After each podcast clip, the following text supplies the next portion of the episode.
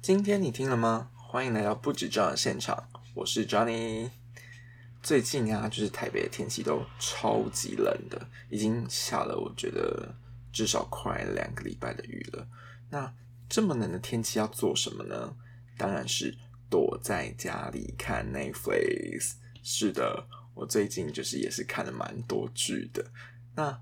最近呢，就是因为看了很多剧，但其中有一个剧呢，是我想要推荐。嗯，要说推荐吗？就是想要介绍给大家。那这一部呢，是我最近看的韩剧，它叫做《新创时代》（Start Up）。那一开始呢，为什么会想要介绍这一部剧的原因，是因为就是我一开始听到，就是就是看到这个预告，还有看到这个官方公布的消息的时候，其实我非常的期待，因为我觉得它应该是很少数，就是直接用新创的这个主题直接切入的一个。类型剧这样子，那我之前就是也有带过新创的产业，所以我就是觉得，哎，就这个剧情也太特别、太有趣了吧？对，所以如果今天如果你有带过新创事业的人，你可能会蛮有共鸣的这样子。那其实里面的剧情呢，就就是当然就是有有褒有贬啦，就是大家就是有的人很喜欢，有的人很不喜欢。那至少呢，我觉得就是。关于新创的这个产业，它其实非常少数。我觉得它用了蛮多概念的。那但就是虽然概念很创新，但是编剧的故事线就是可能大家不是很喜欢。那我自己呢，就是我自己觉得是蛮值得推荐的啦。所以就是今天就是想要介绍给大家。那我今天分别就是用好几个三个理由，三个推荐理由跟。三个不推荐的理由要告诉大家，那接下来就让我们听下去吧。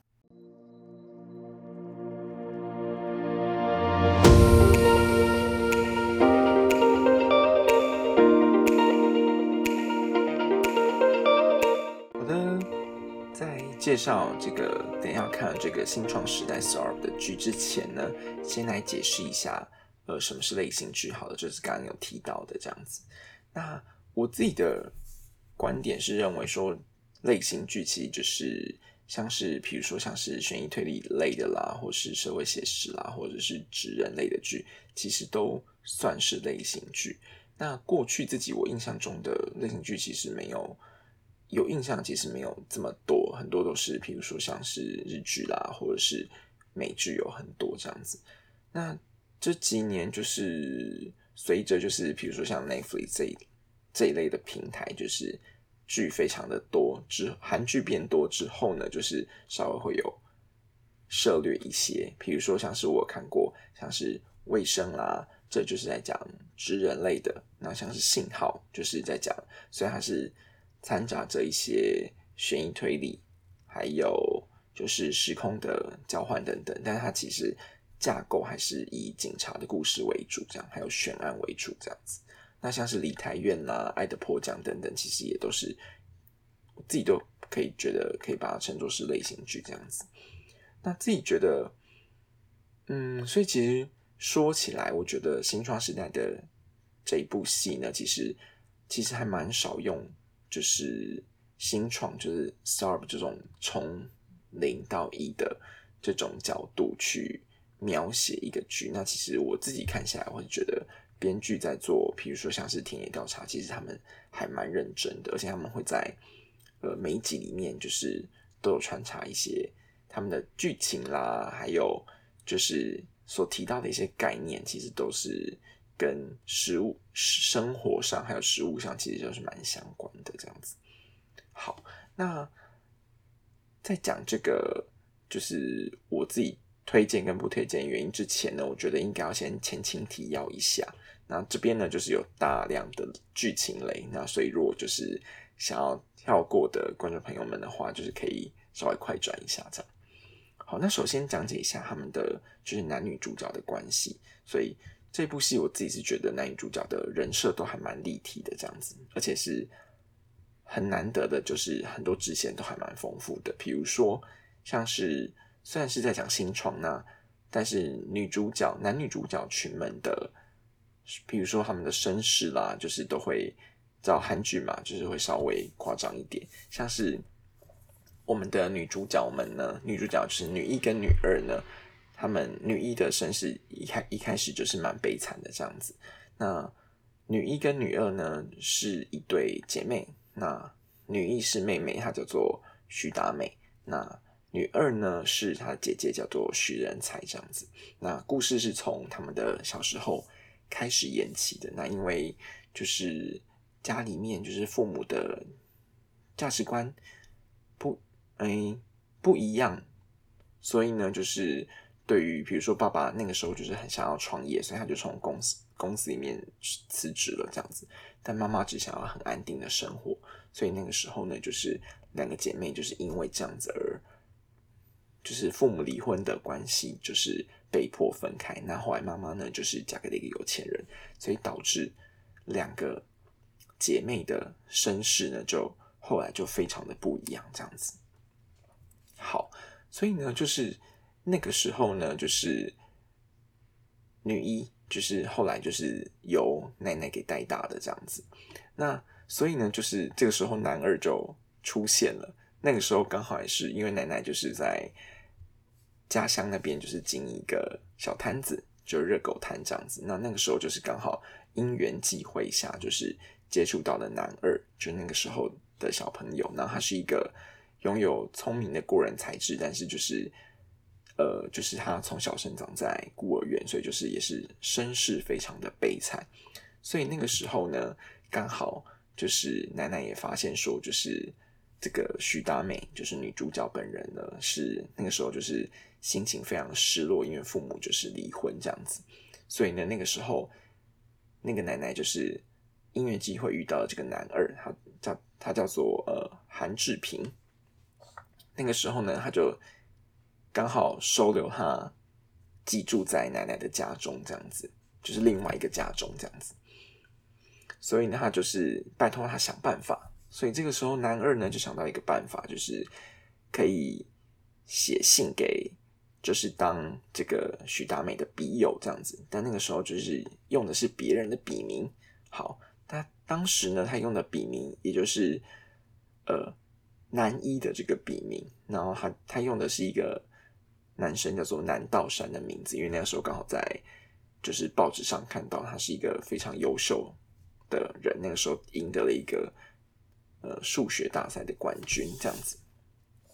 好，所以呢，他就是偷偷用人家笔名跟女主角一直进行通通信，这样子。好，所以其实。这个故事的开端其实就就还蛮曲折的，那中间当然有扯有有牵扯到说，就是那个父亲就是为了创业，然后最后就是病倒了这样子，后来就走了，所以只是由奶奶抚养女主角长大。所以其实故事的开端是这样，所以当后来就是时间就快转到就是呃他们都长大了之后，那也是因为因缘际会之下，就是刚好。那个时候，就是女一呢，就是有一天，就是她其实心中都一直想要寻找这个她所谓的笔友，就是南道山这个人这样子。那当然，到长大之后，这些故事就是一直开展，所以他们就一直有一些阴错阳差的事件，导致呢，这个男一必须要男一是这个叫南道山的人，但他其实自始至终没有跟女主角通过信。所以呢，就是阴错阳差，就是这个女主角想要一直想要找男主角的行踪，但是呢，就是被这个男二，也就是韩志平给知道了，所以就就是那个时候，男二就是请这个男一，就是假扮成他，然后去跟这个女一见面。那没想到见着见着呢，就是发展了一连串故事，比如说两个人就突然因为女生就是。这个算是这个男生算是女主角的初恋嘛，所以呢，就是当时两个人就是一直在一个，就刚好一直因为一连串事件导致，就是这些这些谎言啊也都没有被揭穿这样子，所以呢，就是一路到了两个人好像是很两情相悦的，但是彼此之间也在一个男主角就是一直在一个真实与谎言的挣扎之中。那当然就是这个时候的男主角呢，他本身就是也是刚好在一个新创团队，只是说那个时候非常的穷，那所以呢，就是男二呢，他当时已经是一个就是呃呃是一个新创的导师，在在一个募资的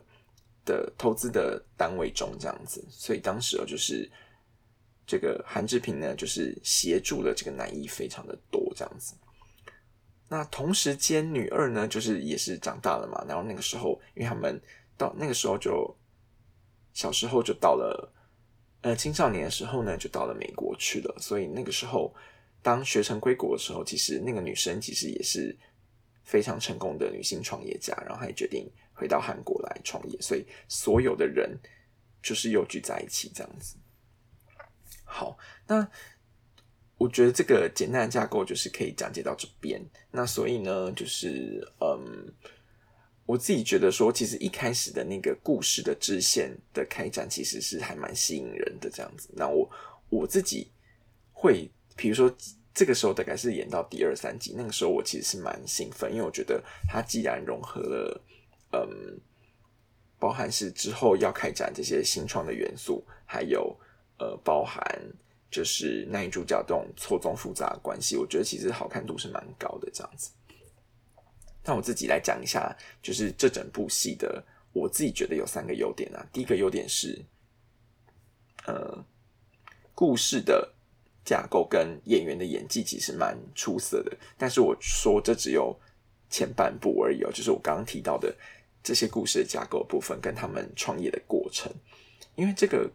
这个故事我觉得它融合了蛮多有趣跟创新的题材，而且其实里面虽然有很多是很韩剧的老梗，但是我觉得老梗呢，如果用的好，其实就不会腻。好，所以其实嗯，然后他们的演员的训练，其实是我自己的看法，我会觉得蛮扎实的。所以其实演对起戏来，其实都非常的自然，然后剧情很流畅，这样子。好的，说到了演员演技好这件事情，其实我有一个问题好奇很久。那如果有观众朋友就是有一些就是解答的话，也欢迎跟我说这样子。我自己是，比如说我从小就是看那个日剧啊，或者是美剧，然后我就在好奇一件事情是，为什么不知道是不是外国的月亮比较圆，还是怎么样？我总觉得就是呃，外国的这些戏啊，就是。不知道是不是因为我不了解语言的的关系，所以我就是听不出来这个声音的表情，所以我就一直觉得其实国外的演员们演技都很好，这是一种这是一种解释啦。然后另外一种是，当然是人家表现就是训练，呃，人家演员训练其实是蛮扎实的。那也不是说台剧不 OK 哦，是我觉得这几年有很大的进步，但是很多时候还是会听出一些像是一些。有时候会有一些尴尬、不自然的感觉，这样子。所以，如果观众朋友有任何的，就是相关的看法或观点的话，也欢迎跟我分享。好，所以我觉得刚刚讲的第一个优点，就是我自己觉得故事的架构跟演员的演技其实是蛮出色的。然后第二个是我自己觉得男，其实主角群们的人设其实都还蛮完整的、蛮立体的，尤其是。男二跟女二，所以其实，在刚刚有提到，就是男二他的就是一开始是很悲惨的身世嘛，然后但他靠着自己的努力，所以他的呃获得了一个在就是职职业上面很很大的成功这样子。那女二呢，则是虽然从小就是因为比较现实一点，所以他就是那个时候就是因为不想要跟就是。爸爸吃苦这样子，所以当然他那个时候就选择了跟妈妈，然后就是嫁给有钱人。但是虽然开始的情节是演到这里，但是在过程中，比如说他们那个时候经历到一些事件，像是长大之后，他虽然是在他那个时候的继父的公司里面担任很高的职位，但最后却却因为就是毕竟不是自己的，毕竟不是继父自己的小孩，所以呃，就是有一种。打工仔的感觉，然后最后呢，就是还被就是因为股权的关系、股权的斗争的关系而离开，呃，而要自己创业这样子。但在这个过程中呢，就是呃，其实也让观众朋友看到说，就是这主角群们的不管是想法或观点上的成熟，就是一开始一开始，比如说像男二一开始可能很不顺遂，那最后就是充分展现出，不管在剧情安排上都很有一些很有成长的表现，这样子。那女二其实也是一样，虽然呃虽然一开始是后来变成富家女，但是后来就是因为一些事件的关系，也需要从头开始。那他们展现的也都是，比如说做决策的时候很明确啦，然后或者是在讨论事情的时候，其实是给观众感觉出说，其实是一个写的很好的角色这样子。这是第二个优点。好，那第三个优点呢是，我觉得其实整部戏的不管是进行的节奏，然后还有整个画面，还有呃我自己。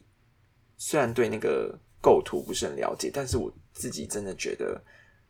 呃，每一幕都看起来非常的漂亮，然后音乐非常的迷人，这样每一句呃每一首 OST 我就都觉得非常的好听，然后呃出现的时机点都很刚好，像是主角呃主角的每一个人都有自己的歌曲这样子，所以不管是随他们的喜怒哀乐剧情的进行，其实都会搭配不一样的歌曲这样子。然后像是戏里面还有一些很重要的象征物，像是前几集就用了很多樱花纷飞，因为刚好那个时间点是春天嘛。然后就是不管是我觉得他用很多的手法去象征的寓意，然后去代表很多事情。那这我觉得这些导演的处理方法其实我觉得是很高明的，然后让这部整部戏的可看度就是变得很高。这样子，好，那。讲完了三个优点，我们来先来休息一下哦。现在是我们的工商时间。每天上班想睡，下班还是想睡，假日却闲到发慌，除了无聊还是无聊。如果您符合以上的症状，就来听听强尼和他的好朋友们瞎扯淡吧。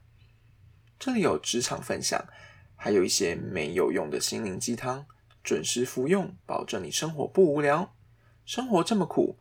就来听听强尼轻松无聊的聊个屁吧！准时收听不止赚，哎，可不要上班听到被老板发现喽！嘿，我们回来喽！刚讲完了三个优点，现在来讲讲我不推荐的其他的三个缺点。好，我觉得第一个缺点，自己觉得说，呃，女一的角色的铺陈其实不太够。比如说呢，虽然一开始就是有提到说，因为女主角因为家里的关系，所以就是可能没有办法继续升学啦，所以当然她就是哦，好像高中毕业，然后就开始工作为家里赚钱这样子。所以她其实一开始，比如说在新创啊，比如说加入这个新创的过程中，其实呃。一开始就是呃，比如说他就展现了一些过人的领袖力，所以就担任一些 CEO 这样子。前面还说得通，但其实后面的一开始就是不管是一连串的呃获得的优胜啦，然后或者是开始就是要有一些错综复杂的事件的时候，就会需要去决策的时候，就会让人家觉得说，是不是就就是女主角只有主角的威能？比如说中间有一段。剧情是讲到说，就是呃，有投资者要并购他们这个优胜的公司这样子，但是当时呢，因为主角两人就是那个时候因为呃一些事件情感上的事件，所以他们就是没有跟导师商量，就那个时候导师就是男二这样子，他们就是没有跟他商量，然后就自己决定，然后最后这个决策就导致的，就是。呃，这个团队需要分开这样子，那我就觉得说，就是某一些些事件的撰写，就是会让会让观众不知道是不是编剧故意的，就是会让大家觉得女主角是不是呃，好像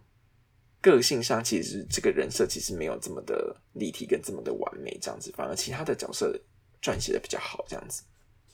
然后另外第二个就是我自己觉得有一些。剧情矛盾、逻辑上矛盾的地方，比如说像是呃，中间有一段剧情是在讲一个新创的这个比赛，他们要一开始要先有黑黑客松，那有黑客松之后呢，就是由新创的导师来做评比，这样子。好，那后来的这个比赛就是进行的时候呢，那个时候就是有导师要辅导他们，就是就是协助他们进行一些，就协助他们比赛这个过程嘛。结果呢，最后评审的时候呢，还是由这些导师来做评分，就是有种校长兼壮中的感觉。那我觉得是可能编剧在过程中。呃，我觉自己觉得可不知道是因为成本的关系，还是剧本的逻辑没有考量好，就是这个只是其中一个举例啦。就是这过诶，这个故事的过程中，偶尔会出现这种好像逻辑有点不通顺的地方，这样子。然后另外呢，第三个缺点是我自己觉得男女主角间的感情线写的很不好，比如说中间就是有很多谈情说爱的情节，比如说那个时候。男一就问女主角说：“哎，你为什么喜欢我？”这样子，然后那个时候女主角就一开始还不知道说这个男一是的真实身份的时候呢，那个时候还就是说因为你是他的初恋这样子，然后还有就是因为就是比如说那个时候就是跟他这些呃笔友的这个情感这样子，然后最后一个原因是说。因为他后来看到男一之后，觉得他长得很帅，然后手很大，所以他就爱上他了。那这个其实蛮，就是我觉得他是一个梗没有错，但是我觉得这梗就是还蛮容易被观众就是有点吐槽的。虽然说好像在生活中真的有这件这种事情出现，比如说我们可能会因为一个人的感觉或一个人的氛围而喜欢上人，但是某些时候就是。剧其实是虽然是反映人生没有错，但是它还是需要有一个我自己会觉得需要一个严谨的框架，不然其实有时候观众好像没有什么代入感，尤其是这一段的对话，它一直在戏中出现了好几次，而且最后整个剧情的完结篇的收尾的时候，还是用这个方式，然后呃，其实还蛮难说服观众，尤其是后来剧情就是进展到说，其实。不管是男一跟男二，其实都同时喜欢上女主角。那男二也是因为这样子的原因而退出了，所以呢，就是会让人就觉得，哎，会让观众觉得好像有点黑人问号这样子。所以呢，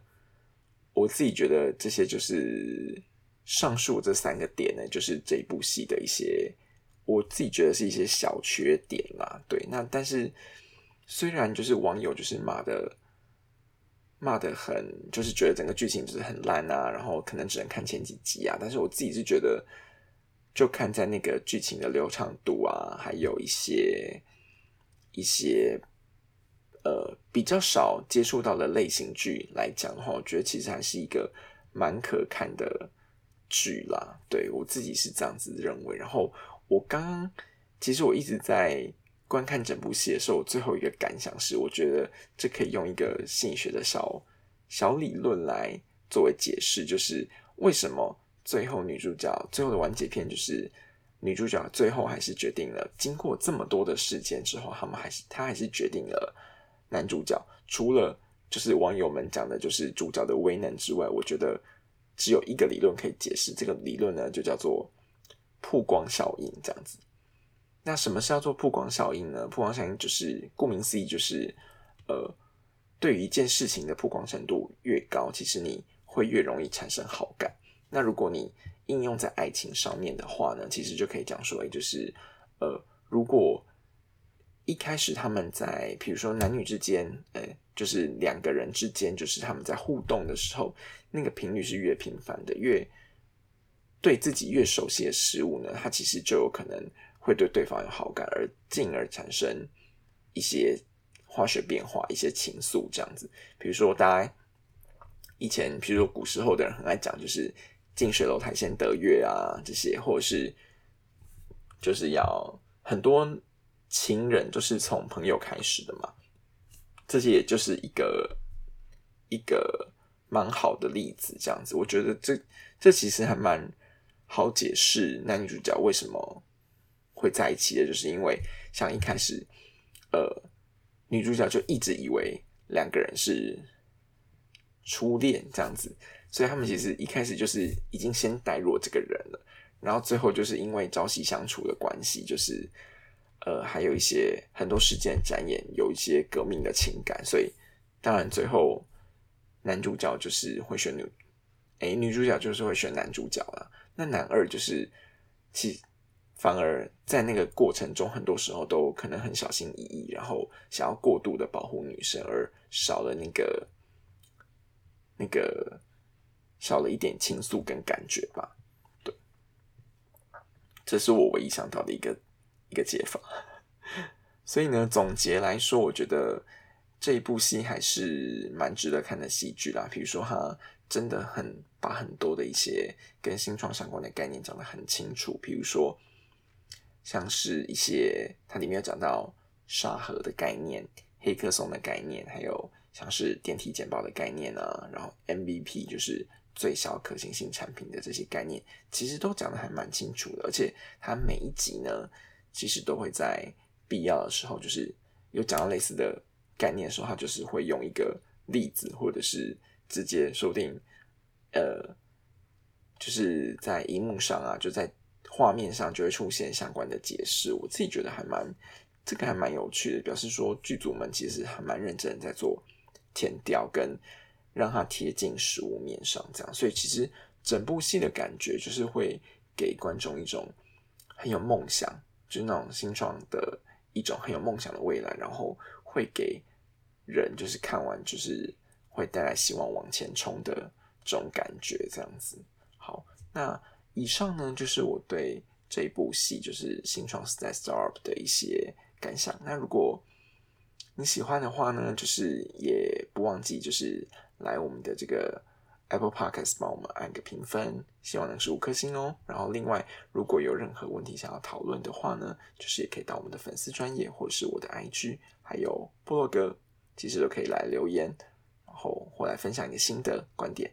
那我们下次有任何追剧的心得。就下次再聊，好了，再见喽，拜拜。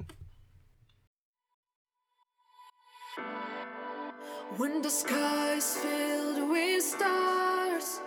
The night is falling down. Have a look, it's all around. There's no limits between us. I feel it's treacherous real tonight. We walk along this muggy light. I feel like I'm losing.